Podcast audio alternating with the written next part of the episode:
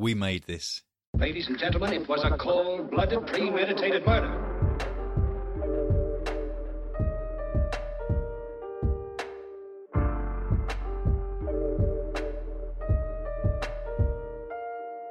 Hi everyone, welcome to another episode of Read and Buried podcast. I'm Sarah, I'm Frankie. and we have the lovely Sally-Anne Martyn with us this evening. So, welcome, Woo! Sally. Or would you prefer Sally or Sally-Anne? Sorry. Uh, Sally-Anne. Lovely. Welcome, Sally-Anne. Thank you. So excited to have you with us, Sally-Anne, because I mean, I've got a little bio, as you know. Uh, Sally-Anne, I know, has listened to our podcast, so she knows the score, how we do a little, little bio that Sarah takes no accountability for. and I'll just quickly read. I have to say, not enough information about you on the internet yet, Sally-Anne. We may need to change that. Okay. Maybe how I like it. Don't worry, I, I filled in the gaps. It's fine. So, Sally Ann Martin is an English writer and author. Her debut novel, The Clinic, is out in the UK on the 27th of October. Set in an ex asylum, it's described as an absolutely addictive psychological thriller and asks the question Would you go to a beauty clinic that promises to transform your life if you're prepared to put the work in? Dun dun dun. That wasn't written down. I, I added dun dun dun. Outside of writing, Sally-Anne lives with her family in the northwest of England on a beautiful farm full of adorable pigs and dogs. As well as being an all round lovely and kind person, she enjoys vegan food, horror films, and generously giving up her free time to chat to silly podcasters. and that was actually not a reference to Sarah and I, that's the House of Hammer boys I was referring to specifically. Um, I would just like to say that that bio has thrilled me because Frankie eternally takes the piss out of me for eating mostly vegan. So I Now. feel like I've got some support now. No, no, it's mainly because Sarah spent right. You about backtrack, 10 Frankie. years. Keep backtracking. No, no, I'm Yeah. gonna, I was going to give context. Can we give some context? Because before Sarah uh, explored veganism, she was the hardest, meanest critic of vegans for the longest time. So it was more, it's more a comment on Sarah's hypocrisy. I thought you were gonna say she was the meanest to animals for years. She's always kicking them, up for it. eating them. No, I promise, no animal cruelty. Yeah. No, apart from when they have to listen to us record your Yes. cat. Yes, yeah. So was that vaguely accurate, Sally-Anne? Yeah, it was very accurate. All credit. Well done, Frankie. Yeah. Thank no you very arguments with any of that, especially the lovely bit. Yep, that, that's the most true part of the whole thing because I have had the pleasure of meeting Sally-Anne in person. You'll never guess where, Sarah. Oh my god, I can't imagine. Harrogate. No way. we talk about it every bloody week. Yeah, and it was so lovely hanging out with with Sally-Anne, and we also through funny little podcast circles and listenings and events and things, we've hung out on Zoom calls and various online screenings of things. And yeah, I can attest that in real life, Sally-Anne is equally as cool as she seems in that bio. It's just a front. It's all just a front. And that's why my online presence is heavily edited. You can only Well, you put on a really good front, like a psychopathic level of good. Mhm. So good job. so, really excited about the clinic. yes.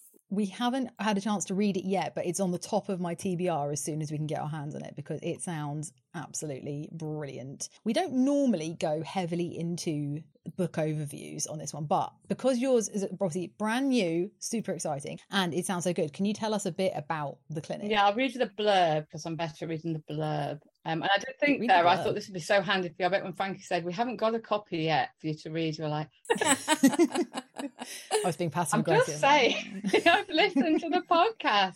Sometimes that's. But I think this is quite handy, my complete lack of organisation and nothing having gone out on time. So No, no, you're a busy lady. I get it. Don't worry I about think they've gone out today. I think the ARCs have gone out today.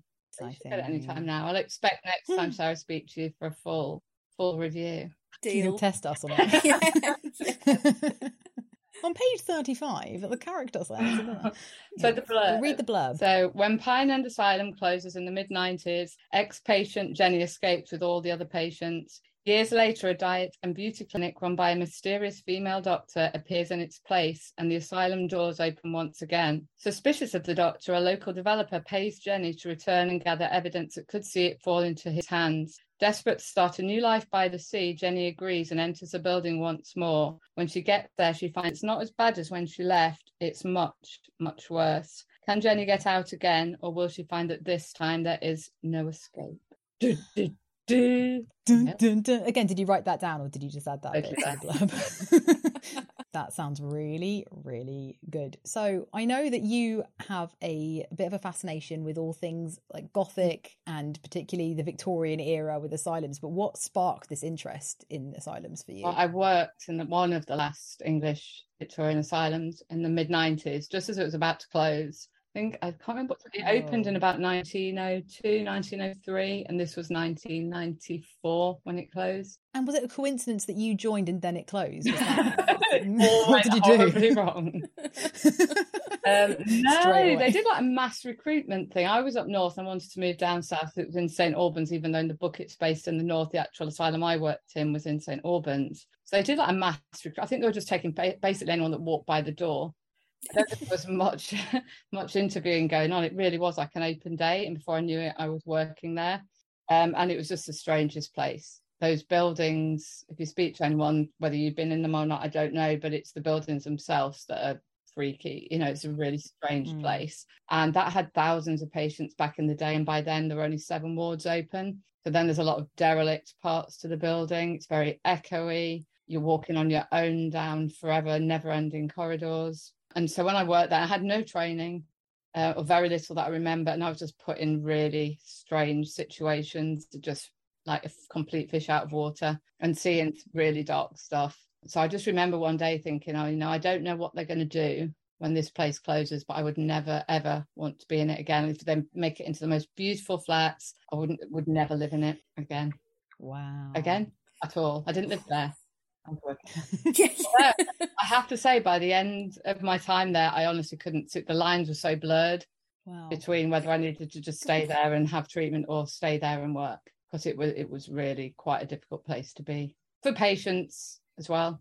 I'm sure. I just hope that things got better for them after that because it just it's just a strange building. Well, that's God. terrifying.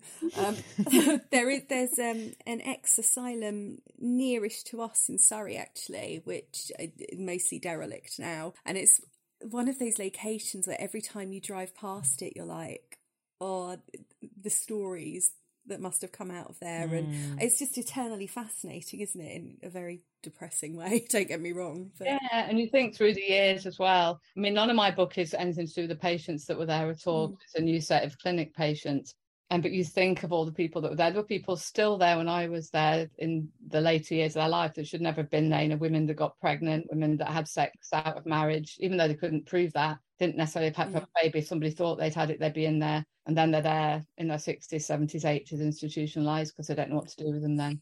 There's a lot of secrets behind those walls. Mm. Yeah, because it's basically the, the modern equivalent of the of a witch hunt, wasn't it? Where if you had a weird person in your neighbourhood and you wanted to get rid of them, or you had an annoying wife or something, just send them off to the asylum, Yeah. and then that's your problem They were very much in the beginning, they were built to house everybody together and keep them away and keep them out of sight. God, dark. So you've obviously seen some horrendous things, which I- you know I obviously want to ask a hundred thousand questions about, but I also appreciate it's probably quite a sensitive thing. But how much of your personal experience has gone into the book? Well, I saw them do electric shock therapy. So I did used to mm. chaperone female patients to that. And of course, having not knowing anything about it, I had no medical background. And nobody says, oh, this is what we're, we're going to walk you through this. This is what we do. And this, nobody did that. So I would just literally like hold a female patient's hand and go, you know, oh, we're going down here now. And we go together. And then they'd have electric shock therapy. And I'm watching that from no experience. And that's quite a traumatic Wow. thing. So I did use that. There's an echo of it in the book and those kind of things. It, I say it's just the building more than anything. It's the building, um, and I just you know you're in this massive day room, and in those I could say good old days because I smoked then, but everybody smokes and the patients smokes. You just can't. It's like a fog. They're these huge, huge, huge rooms. So that's in it as well. So those kind of things affected it. And just just my experience, difficult experience of being a staff member there, and how it made me feel. God, it's almost as if that um, open door policy for recruitment maybe wasn't the best solution to that. I think you know what I think they were in such um it's probably in a little bit of disarray and they just needed people because it was closing down. Mm. Obviously, professionals are going to find other jobs. I guess I don't know for a fact, but I guess people were going off to other places securing work, so it just left a gap. But it was an experience, and I met some really nice people there. Too. I will say that I had some very positive experiences. And it led to this book, which I'm very excited to read. So Yeah, that's a positive experience. worth it. Yeah, and that's I mean that's a question that was in my head from thinking I don't know what they're going to do with this place. to then years later thinking, oh, I know what I could do with that place. It never it never leaves you Mm. a building like that. I'm sure that's the same for anybody that walked through the doors, patient or staff. Um, so I just sat down and thought, oh, we'll put a beauty clinic in there. We'll put a diet clinic. I quite Yeah. like that because it's a complete juxtaposition on the surface, isn't it? Going from, like you were saying, this dark, smoky, really miserable building to what I'm guessing is a very shiny, clean, beautiful place. And once you start scratching the surface, they could be talking about the book, having not read it, making pure assumptions, but You've already passed the test, Sarah. You've already passed. excellent. Very good. Um, and also there was because I'd been on fasting retreats and things like that, and I'd paid good money to be holed up in a building that I couldn't leave, to be fed very little, to be over exercised. It was kind of, you know, that's a different kind, a very different kind of I say madness. That is a mm. madness, and it's up to me that we, we were all mad as women, and we've paid to be there. So there was that echo of people that have are in a locked up building, sometimes against their will, and we were choosing to go into a into an old building and paying for the privilege. Hmm. So that that's when the two came together. It is really interesting as well, like kind of that consideration of diet culture and also like the beauty industry and the mental health aspects. Mhm. That the, the, there's probably a Venn diagram of something in the middle where the both, you know, um, an asylum and that kind of clinic do overlap because I think. Particularly, I think I'm speaking for. I'm going to speak for whole, all of womankind for a second. Um, particularly our generation of it is diet culture is just ingrained in you from the second you're born. I like to think the next generation it's not as horrendously drummed into you from the second that you start to um on the age of what four or five basically but it is really fascinating just to think about it in that way and when you take a step back like you say and look at part things we've all done i think with dieting in the past and go oh my god what was i thinking that's insane but it was so normalized back Yeah, then I think it? we still do it because I'm not going to lie. Yeah. There was a kick from me when I lost a stone in five days at the retreat. Mm. I went. To I was like, yeah, brilliant. I thought, hold on a minute. This is what you're. you don't lose that. I think I know from friends that teenagers, girls, women in their twenties. Oh, it is different now. I think. I think they don't care as much. Good. But we have. I have certainly grown up in a in an era of diets. I can tell you just about every diet, and it, they're crazy. Hmm. yeah Yeah, I still find myself if I see an article on something that's magic, I'm like, oh, okay. So, okay, so it, it takes a long time to get out of that if you can. Yeah, no, I think I think we're all uh, all our our generation is just permanently damaged by it. I don't think we're ever going to be fully rid of it. As much as you try to embrace body positivity, and I do for other people, I like it's great for them, but not for me. you know, other people look amazing. I don't. So that's the eternal. I think it's a it's a whole thing with this friend was talking about who's got the daughter who's in her early twenties. They don't care. They don't seem to care. Whereas we dress to cover up and flatter. We were always told you dress type. They just dress and wear what they want to wear, or seem to for the most part. But I'm a generation Yeah. where everything you pick is, you know, you used to have those things where you're round shape, pear shape, square shape, and then they'd give you all the clothes you should wear for that. And it's insane Yeah, now to think about that, but that's still still Yeah. in your head. yeah, and tying jumpers around your waist and all that. I always do that, stuff. yeah. yeah, we all did that. Christ, yeah, dark times, Mm. but great reading material. It, it fitted, you know, who would put themselves in this building and pay good money? A group of women my age who want to lose weight and have beauty treatments. yeah, when you put it like that, it does sound really good. So- Slightly appealing. Where can I Yeah. sign up? Yeah. I'm I'm really curious. So the building that you used to work in is what's it being used for now? Do you know? They not the main beautiful Victorian bit of it is I think it is all flats now, um, but they're not the re- they're not so pretty wards at the side. They're all knocked down and luxury houses built. Yeah, sounds about Just right. now, yeah. This is a bit of a tough question because obviously we haven't got a frame of reference here, but we always ask authors who come on the podcast if you had to be a character from one of your books, who would you be? So, still very interested to hear the answer, so I can sort of Yeah, tell us about your character. retrospectively apply the info. Yeah, I did think about this. I'm not sure I'd want to be any of them in, um, in the clinic.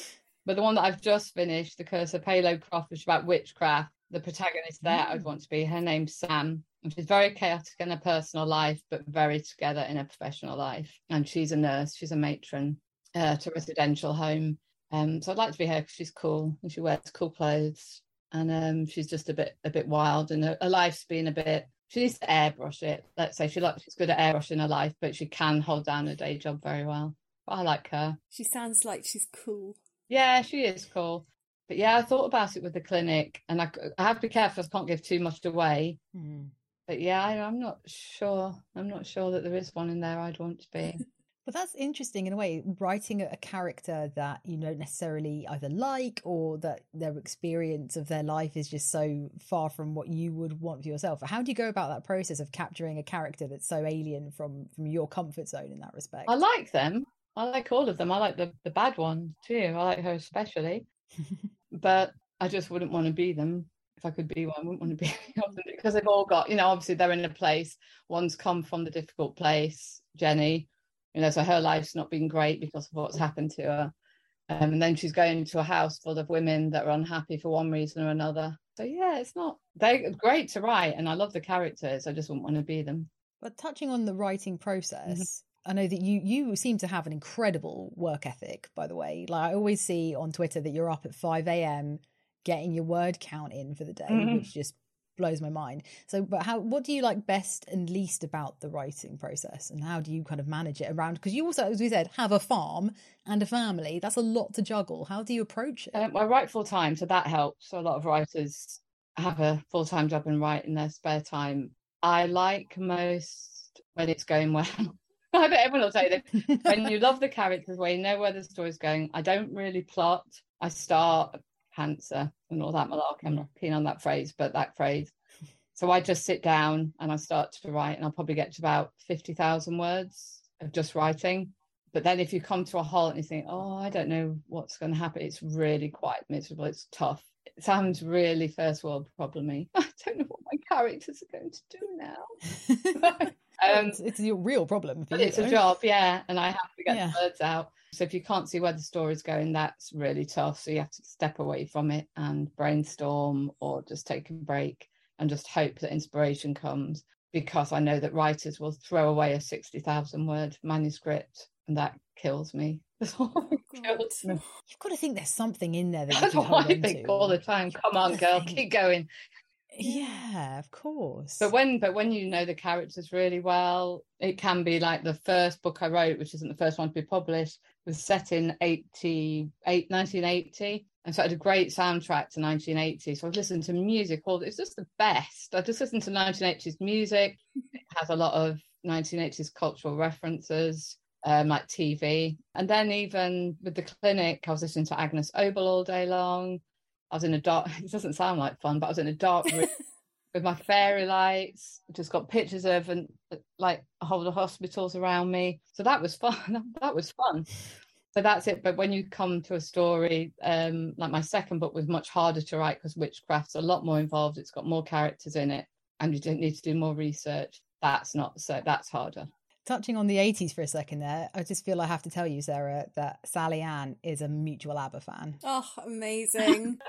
Oh, yeah, there they are, at the back there. Love Sarah. it. Yeah. Little photo bomb. Yeah, because we, we had Adam on, and Sarah and Adam bonded over a mutual love of Mamma Mia in particular. Oh, the film. I've never seen the film. Oh, Oh, it is amazing. lucky you. Oh, Frankie. It's funny thing about people stealing my favorite music. Does that make sense when people take it and try and make it theirs? And so I think that's not yours. Don't do that. It's my, I liked Muriel's wedding. I did like that because that was just used as a soundtrack. But I don't want other people singing ABBA. I'm sorry. No, I think that's completely fair enough. Um, I mean, if, if anyone's going to do it, at least it was Meryl Streep. I mean, I don't like the film, but I do love Meryl. She's nice. She's all away right. from What- what a woman. Yeah. And like I do, I do agree because obviously I don't know if you know this. I uh, feel that way about Kenneth Branagh with Poirot. Yeah, Um, some when you feel like you just own something, you don't want other Yeah. people taking it and making it Yeah. theirs. It's just yeah. Sorry, Sarah, that wasn't the answer you expected. Was it? Yay, No, that's- no. I'll I'll take ABBA as well. I don't think I'll ever forget Frankie's reaction when um, ABBA released some new music last year, and I was so excited, and Frankie was so horrified by my excitement. So the thing is, I don't mind the music. It's fine. It's like I would never actively choose to listen to it personally. It's a personal thing. But for me, the thing that disturbs me probably the most about Sarah, and I know Sarah pretty well, and there are many fascinating facets to her personality. but the thing I find the most disturbing is that she has watched Mamma Mia about a thousand times. Like there was a point where she was watching it at least once a week. It was lockdown. It was dark times, Frankie. Uh, Anything. To I just don't know what you get out of it on like a 50th watch? Like what what new experience do you get? She's just in a daze by then. She's just like out of it. Yeah, yeah. She should be in that clinic Yeah. you're talking about. yeah, I mean, what 2020? I was drunk for about nine months solidly, and yeah. yeah, what was there to do? Yeah, but to be fair, you were talking about Mamma Mia before lockdown happened, so don't act Oh, like it was a lockdown thing. No, but the frequent viewing really kicked off. Really kicked. Yeah, It was like, here we go again. yeah, yeah, exactly. 2020. so skimming over that. Sally-Anne, you were mentioning that um, about how you found it harder, obviously, to write the newer book because you need there was much more research going into it. Are you a planner, or are you a kind of let's see where the characters take me? No, the characters. But I did find with this book, I had to not so much plan because it was more research because you wouldn't believe how many different kinds of witchcraft there are. Mm. Um, Yeah, And. I like whatever I write to be have a foot in reality. I didn't want to just make my own version of it, so I met with a witch, a, re- a practicing witch, and I read quite a bit. I watched more films probably than I read, and so there was. All, I was like so getting so confused. I'm like, oh, but what? Why can they do that and those witches can't? And the devil got to do with it? Why is that not Satan? And why is it after a while? Oh, pick a team. So I met with this witch who is a traditional witchcraft practitioner, and she helped me a lot because I'd read a lot of Wicca, um, which is more than modern. It's not more than modern day, but it's very popular now. And it's very lovely. I was like, I did online Zoom witchcraft lessons. I thought this is amazing, like crystals, feeling good, a bit like meditation, a bit of yoga. I was like, but this doesn't work for a dark thriller. This I need somebody that can curse. I was like, do they really not do that? And is this just something from Hollywood? So I met with a witch in um, Cheshire, and I went, this might be really awkward. I said, I don't even know if I should ask you this, So- but do you do do you put curses on people? And she's like, yeah, we do. In traditional witchcraft, we curse. Did she put a curse on the entire country? Yes. Because it feels like the last few years like that. would make more sense. Yeah. But I was talking, I can't remember who I was talking about about this, but in the 70s, there was a resurgence, which part of the witchcraft story is based set in the 70s and part is nowadays. And but there's a resurgence because of recession, because crazy governments got in, because of the three day week, everything was going wrong. And so there was a resurgence of witchcraft. And I think now there will be another one because the cycle's repeating itself. And of course, there was lack of mm. power for women in the 70s as well. So it gave women more power. I think this is this sounds great. Should we start a coven Yeah. between us, do you think? I'm in. We could do I know two. I know two. I was going to say tricks, not tricks, rituals. I actually burnt my carpet, so I'm like the worst. Wow. I did fire in my office, and I forgot. I thought, oh, I'll put a dog bowl because it's just dangerous having a bit of paper burning like that. And I put the dog bowl on the floor, and I burnt the paper in it. I was like, "Ooh, that's that's a bit smelly." And I took the thing up and it to the carpet, the dog bowl, so it's like plasticky carpet. So I've got a black stain. So if Witchfinder General comes round, I'm screwed. I've got actual evidence. Is that a devil mark on your carpet? Yikes. You're in trouble. So yeah, so sorry, that's really gone off on a tangent. You're asking about plotting. No, I don't particularly. I'll go, I'll just write and see where it takes me, and then at some point I'll go back and go. Because I follow the five act structure. Mhm. The I follow. I think Will Storr, the Science of Storytelling, has been my breakthrough book, and I follow that. So I make sure that somehow it fits in what I've done so far with that. And then I'll start to put post-it notes up and things, but that doesn't happen till about fifty thousand words in. like that. I feel like it must be. Um, this is going to sound really rude. I was going to say it must be quite easy to get bored when you get heavily into a planning process of a novel. Whereas this way, it, it seems like you know you're always being surprised, and oh yeah, she's doing that.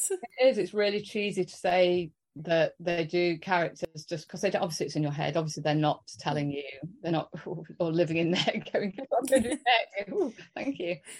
Um, it. It's in there, but that does happen that you're writing and just things taken on a different thing. Whereas I haven't said in advance. Well, you're going to do that in mm. chapter 42. But I guess where you're mm. doing crime, where people are doing procedural things, they it's a lot different, and they have to. I'm doing thrillers, so I can afford to mm. do that.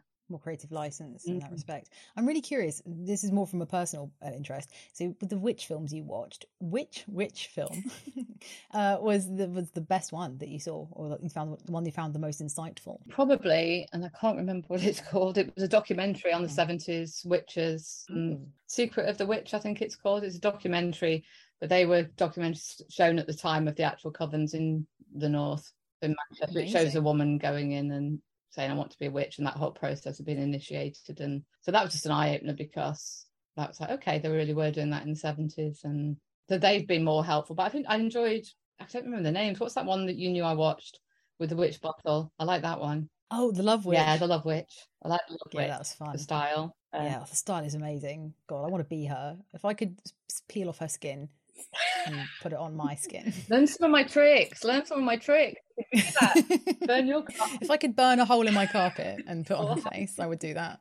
Um, yeah, just, I, I don't even remember most because I'm terrible at remembering things for a start. Um, but I'd say documentaries have been more useful because I because I want to base things in real, with a seed of reality. That has said to me, okay, well, this happened, or at least people believe that was what was happening. Really interesting. Oh, I'm really excited. Sally-Anne, you're writing about all the cool stuff I want to read. So this is amazing. I'm really excited for these books. And I know you read a lot as well because you're a big reader and, you know, you follow a lot of great people on Twitter and talk about books and things. What was the last book that you read and loved? Things have gotten worse since we last spoke. Oh, I Eric LaRocca. Book. Yes. I actually I find it hard to finish books. I, I have since lockdown found it hard to concentrate, but there's been a few. That's one of them where I've just read in a day. I just started reading, Yeah. but I just want to get to the end of this. yeah, because it's a short one as well, isn't it? It's a novella. Yeah, there's a new one being published. It's got two other short stories in it. That's the one I mm. got. So there's three stories in all. But yeah, I thought that was great. Really dark and really like twisted. Yeah. Oh, Sarah, it's super dark, but I think you might actually quite like it, for a It is actually sitting on my TBR. In fact, I think it's on my Kindle. It's Yeah. sold. All right. I think I might have uh, bored you about it when I first read it because I was like, oh my god. That's probably why it's on my TBR. Yeah. yeah, that is really good. He writes, yeah, really dark stuff. So that's Yeah, fun. and I think all the stories on that the the new version that was published in September are all just about people or people trying to fit in the lengths people go to to be part of things. I mean, that's pretty intense what those two women do, or certainly one of them, yeah. to say the least. Yeah. And that's interesting. That- Does that relate uh, loosely in terms of theme to the clinic about what women are willing to go through in order to fit into a societal kind of picture of womenhood? Yeah, for sure. For certainly one of the um, protagonists, um, Amy, is Mm. completely about how she's a, she how she sees herself, not how everyone else sees her. Yeah. She's a bigger girl, but she's by no means got a problem. But she sees it as a problem. Nobody else thinks it is. Nobody. It's all within her, and it's all from what she's seen, and that's why she's there. That's really mm. more like body dysmorphia, and again, it's exactly what we're saying. We, you know, it's that old meme, isn't it? I wish I was as fat as what I thought I was 10 years ago. And look at the picture, go, oh, oh my God, you look amazing. Like, I remember thinking then, because like you saying about wrapping stuff around your waist, I used to do that all the time. And I was wearing slinky dresses, so I can't have been. But at the time, I, d- I remember someone saying to me, take that off. Another girlfriend going, what are you mm. doing? I was like, no, I need that's my security. I want that around my waist. Yeah. Just ridiculous. But yes, certainly, I'm trying to think of the other characters in it. They're for slightly different reasons, but for the main part, it's to fit in or to get partners or to look good in a dress. You know, it's the I look good by Christmas thing. So yeah, Oh, the shit we put up with as women, honestly. I've now gone hurtling in the other direction. I'm sitting here thinking, I looked great 10 years ago. In another 10 years, what am I going to look like if I'm looking back at now and being like, oh, yeah, you looked great then? You're still consistent greatness, it's Sarah. It's going to get worse, isn't it? Stop Oh, it. no. Perfect. The only problem is you've peaked too soon, Sarah. Oh, You're yeah. the That's best. what I've always said about myself, yeah. Yeah, I've always, I've always said that about you behind your back. I'll take it. I'm sure you've said worse. Anyway, off that topic, um, Sally-Anne, another question we always ask everyone. What typical crime thriller genre trope are you pretty sick of at this point? yeah. I wouldn't say I'm sick of it. I don't sick of it. I don't dislike any, and I'm well aware that this scene might end any second now when I say this. I'm a particular fan of cozy crime. Don't hate It's it. okay. Don't It's okay. Um, it's something that I always want to love. I can't tell you how many books I've got, like Crime at Christmas, and Mm. like with a rail, a train on the front, are clearly meant to be. like, You know, it's like a the takeoff of it. They Mhm. draw you in, and I love the idea of it. I love the ideas of all of it, but I just can't get on with it. I just I'm just too used to if it's, if I say that I love things have gotten worse since we last spoke and it and James Herbert and those kind of very hard crime things. Imagine you like them too, Frankie. I contain multitudes, Sally-Anne. You're just one dimensional in your life. I did like the Pale Horse when that was on TV. I did enjoy that, that was a good adaptation. That was a spooky adaptation. They really went with the the witchy vibe. but not necessarily Agatha Christie because I haven't read Agatha Christie. Oh God, there I go. Jesus Christ. Unbelievable. Too, too busy listening to ABBA, I'd imagine. Oh no, sorry, you've been caught. Sally-Anne has left the chat. no, I appreciate it's not for everyone. Yeah, it's not that I dislike it, and it certainly isn't that I hate it. Isn't that I dislike it, but it's just obviously it's made a big resurgence because of Richard Osman has brought it back Mm. into the. Oh, he invented it, didn't he? Jesus Christ. crazy. It's crazy what you can write, and probably of people believe that. Oh my god, he's so clever. he is clever, but not. yeah. Yeah, good luck to him, and that gives a lot of other authors who write that kind of thing a gateway hmm. now, and that's brilliant. Because I remember start of lockdown being at a writers' learning day, and I remember sitting next to a writer. She went, I went, "Oh, what do you write?" She went, "I write cozy, cozy crime, but it's not really very popular, so it's really hard for me to get published." And that was right before Richard Osman. And now I think about her now and wonder if she's sat on like gold. Hope so, yeah. yeah. I really do hope so. So it's not at all like that. It's just that that out of all the crime genres, that's the least likely. But I'll still, I'll still buy it again. I'll buy it. It'll sit by Hmm. my bed and go. I really want to cozy up by a fire and read this. But whether Yeah. or not, we'll see. I'm not. I'm not saying never. Not saying never. I'm Okay. saying not now. Will you try an Agatha Christie at some point? Maybe. Well, I, I think that's the answer. If I, if I pick like a darker one for you. Very dark. Yeah. Okay. And is there one without lots of people in it? well, like one, one or two characters. no characters. no characters. No. Just Okay. something very Is dark. that something you don't like in books? Too many characters? No, it's just like I think, oh, I'm really going to dig myself further into the hole of never getting. You might as well. You're buried anyway. yeah, it's like on the train, which I also like. I enjoyed the film. You know, no, I didn't enjoy the film because Kenneth Branagh was in it. I did not like any bit of that film. Yeah, Thank God. you. Okay. It's just getting worse. but it's like when you've got like. 20 people and it could be either one and you kind of think it's them then it's not them then it's oh she's actually starting to look lasers through the screen It's just, I'm just sad that that's the one you've seen because it's bag of shit. No, yeah, well, okay, well, put, convince me then. That can be your get me because I haven't read an Agatha Christie, and I'm not picking her out because it was actually more the other ones I bought. I recommend, and then there were none. If you've not seen or read it, Okay. really good, really, really good, really dark. And actually, the 1943 film of it is really good. Okay, I'm gonna I'm gonna pursue this. I'm gonna keep on talking about this. Things turning up in parcels. Like, no, yeah, just turn up at your house. You ready yet? So, speaking of you digging yourself into a big hole, just did. What book would you be buried with while you're in the big hole? You might as well just chuck in a book to keep you company. if you kick that soil in, Damn right. Cement. we'll bring them. We'll bring the mood up. I'm going to take this book, which is called Conrad the Factory Made Boy. This is by Oh. Christine Nöstlinger. It's a German book. It was written in the 70s. So this was probably the first book I remember reading. And because it was written in the 70s, it's very feminist. Bertie Bartolotti is the protagonist. She drinks, I think she drinks vodka. I haven't reread it recently, but I'm pretty sure she does. And she smokes. There's a recurring theme in what I like. She sounds So they, fun. they Yeah. smoke an Agatha Christie, don't they? There you go. They do. They do. um, and she's always ordering stuff from magazines like our modern day Amazon Prime. And so stuff turns up all the time. And then one day this tin can turns up and it's a really well behaved boy in a tin can called Conrad. She's no idea where it came from. It's not supposed to have gone to her. And she's like, oh, for God's sake. She doesn't want a kid. She didn't want children.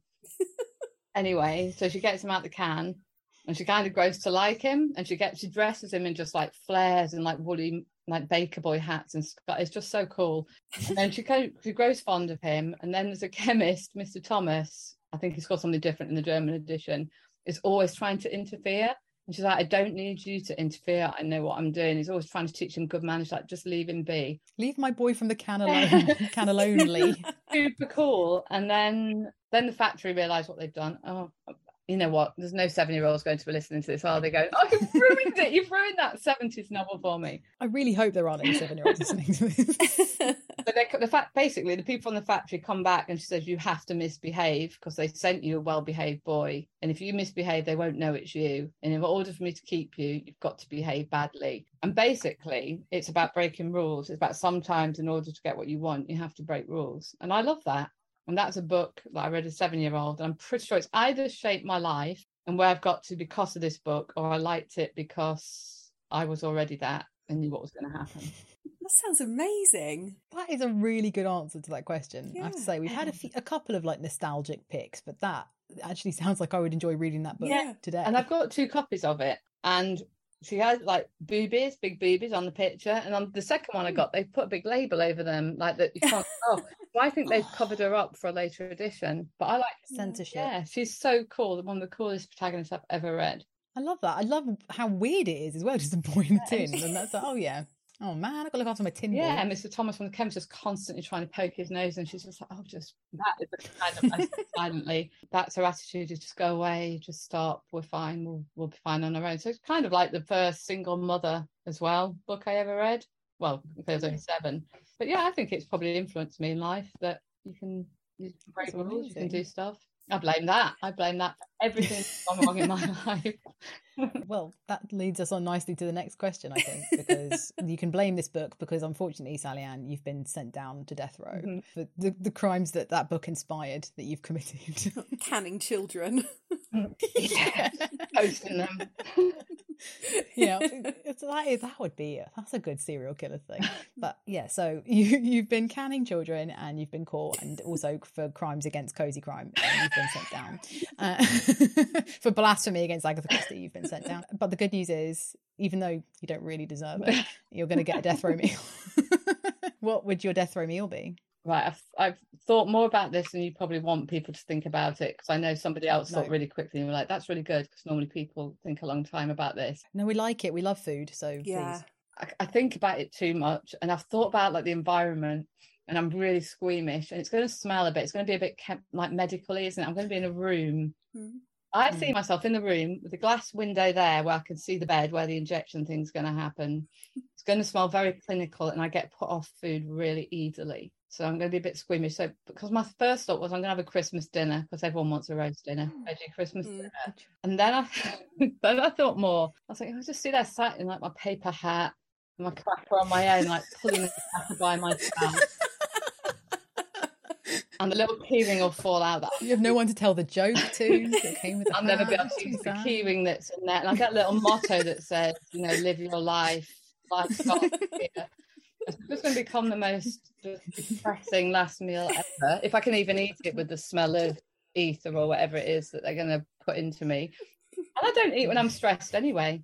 So I'm not sure. So I'm not sure I'm going to make the most of that roast dinner. So after all that, I'm just, I think I'm just going to go chips and curry sauce. Chips and Chinese curry sauce, the spicy one. I could Mm. face that choice. yeah, even in a stinky environment. It would eat that. outstink the stink Yeah, Mm. easily. yeah. Nice. Because I really imagine myself sitting in that room at the table on my own. Wow. You could- Yes. that I, no one's ever considered. I mean, we had people consider the environment to a degree, but no one's gone that kind of vivid And with it. dark. Quite dark. Yeah. I really love the the mental image of you in the room with your Christmas hat on. Yeah. Thinking of Christmas past, the train that went backwards, the microphone Would didn't you- work. Would you have worn the hat while they were giving you the injection? I'd have tried to. Because I was thinking if it was the electric chair, that might have impacted some of the got set on caught fire, fire. Yeah. Yeah. Yeah. wow. Yeah. that- That's yeah. amazing. Yeah. I mean, what happens when you they inject you? Do you just it like a general anaesthetic? Has anyone ever does anyone know this? I actually do know this. Um, Oh. yeah, a- another dark interest. Um, until recently, they used to do it in three parts, so you would get what was essentially a general anaesthetic beforehand. But drug shortages mean they don't do that anymore. It's one medicine. It burns quite badly, apparently. and you don't lose consciousness for a good chunk of time. Oh, There you go. Yikes. yeah, I like Yeah. I like a general anesthetic, so that would Oh, same. love a general Yeah. anesthetic. Count 10, 9, 8, yeah, gone. Can you? Uh, uh, I probably know the answers already. You're not allowed to like pre-drug before you go in there and bring BYO anesthetic, bring your own painkillers or anything. No, you can't be legally executed if you're not healthy enough. What does that mean, though? Oh, I'd be getting really unhealthy in death row. Yeah, I could do that completely. I could But is it not subjective? What is what's healthy? Yeah, I don't know where the line is drawn, but it's a it's a thing. Interesting. That's put me right off murder now. I thought you got a general anesthetic. I thought you got a nice possible Christmas meal at the worst, chips and curry sauce, and then a general anesthetic. You can request a firing squad in quite a lot of states still by special request. I think Hmm. that would be the best way to go. Really quick. I think I think the key is just to not get caught. Yeah. Yeah, all Ideally. that. Mm. Easier said than done. I appreciate, but that's always the goal, isn't it? CCTV phones have ruined it all. Oh, Yeah. seriously, and Google Yeah. search histories. Yeah, disappointing, isn't it? Cheery. So, Sally-Anne, your book is out on the 27th of October and available in all good bookshops, I'm guessing? No, it's pre it's Amazon, so it's digital and paperback, and you get it from Amazon. Not in it's not in, in bookshops, it's online. Okay. So either through Okay. Joffrey's website, I think, or you just go straight to Amazon. You can pre-order now digital, and I think probably in about a week you can pre-order the paperback. Exciting. And if people would like to follow you, because why wouldn't they after this conversation? If people would like to follow you no, on I social media, Christy where fans, that's for sure. Well, that- I mean, I'm unfollowing you after this, but other people might want to follow instead. So, where can they follow you on social media? um, I'm on Twitter at Sally-Anne Martyn with a Y dot com. No, is it dot com? That's not right, is it? Twitter. No. Oh, tired. Almost as bad as me. yeah, at least she knows the name of the podcast, Sarah. yeah, true. Yeah, Twitter is Sa- at Sally-Anne Martyn with a Y. I think Instagram, I'm just now is is at Sally-Anne Martyn, and Facebook Great. is slightly different. So I couldn't get my own name. Sally-Anne Martyn Books. Nice. That's also uh, one other thing just wanted to mention as well, because as, as well as obviously doing all the book stuff, you write a, a newsletter regularly that is brilliant that I thoroughly enjoy reading every time it lands in my inbox. But um, how often do you do the newsletter? Every two weeks, so every second Sunday. Brilliant. And people can, if they follow you on social, they can find the link to sign up. For Yeah, it's on or- Substack. I think you search. Yeah, if you follow me on Twitter, you'll, eh, on all of the socials, there's the link in the bio is to the straight to the newsletter, and you can subscribe from there. Excellent. Yeah, but I Yeah, think it's really good newsletter. Sally, Mar- Sally-Anne Martyn in Substack. You'll, you'll find it. Amazing. Yeah, so it's really good. So she writes, uh, Sally-Anne writes about like personal experiences, a bit about the, her book and her research, and just like anecdotes and stories. It's really, really good read. Thank you. Brilliant. Feels like I, sh- I should be nice now after everything you said about it. but, but credit where it's due and all that. Expect a, a DM later. Thank you. Sorry. I'm not angry. I'm just disappointed. Far worse. Far worse. and uh, Frankie, where can people find us on social media? She's doing this because she can't remember. uh, so, so if you just search the Read and Buried podcast uh, on all good social networks, you will be able to find us and follow us. And if equally, if you want to send a bit of a longer message, you can email us at readandburiedpodcast at gmail.com. Well done. Thank you. Thank you. um, Cyan, it's been so much fun talking Oh, to you. you. Thank you so Yes, much. thank you. Me. Anytime. Well, that's not true, actually. I'm lying about that because, again, the whole prank costa thing is kind of. Oh, tainted. and then there were none. and then there were none, and then there were none. Yes. And will will you come back when you your, your next book is out, so you can talk about the witches? yes, Brilliant. awesome. I'd love to. Thank Can't you. wait. Great. Yes. I basically- I basically dissed you both. I didn't watch Mamma Mia and I don't read Agatha Christie. Just knife to the heart, isn't it? There's some some way this podcast might get um, what's the word when it gets corrupted and never makes it out. Now, what I'm going to do is I'm going to cut it together so it's like I love Agatha Christie, like piece it all together. So I'm like Sally-Anne's really like Agatha I've watched Mamma Mia 50 times. Yeah, Frankie won't do that. Meryl Streep is amazing at singing. But hey, what Pierce Brosnan is not amazing at No. singing, is he, Sarah? no, he's No. not. Yeah. Anyway, Finish on a downer. thanks for listening, everyone. Yeah, thank Yeah. you. Thank you. See you next time. Bye. Bye. Bye. Bye. Do you like pop culture and top 10 lists? If you do, then step inside the Den of 10. In the Den, we have countless top 10 lists to captivate and titillate even the weariest soul. We've got lists of films, And there's that famous thing about the, the scene where he improvised his way through smashing his hand, and cutting his hand open on the glass as he banged his hand on the table. Yeah. I mean, you can't really say boo to that. music, The rest of the song is like a, just a swirling crescendo of clever songwriting, amazing singing, great drumming, like beautiful guitar effects. video games, And I think that's exactly what happened with Zelda. It was everything looking back is on a much lower resolution to what we see in Breath of the Wild. But as I was playing it, I just felt like my imagination was just going absolutely wild. TV. You know, this is where sitcom verges on the cinematic, still in a in a neat 20 minutes, and the interaction between these vastly different characters is so well realized, and more. Listen to us on all major podcast providers. Find us on Twitter at Den of 10 pod, where you can like, follow, comment, and vote. Or find us on the We Made This Podcast Network at WeMadeThisNetwork.com. We hope to see you soon in the Den of 10.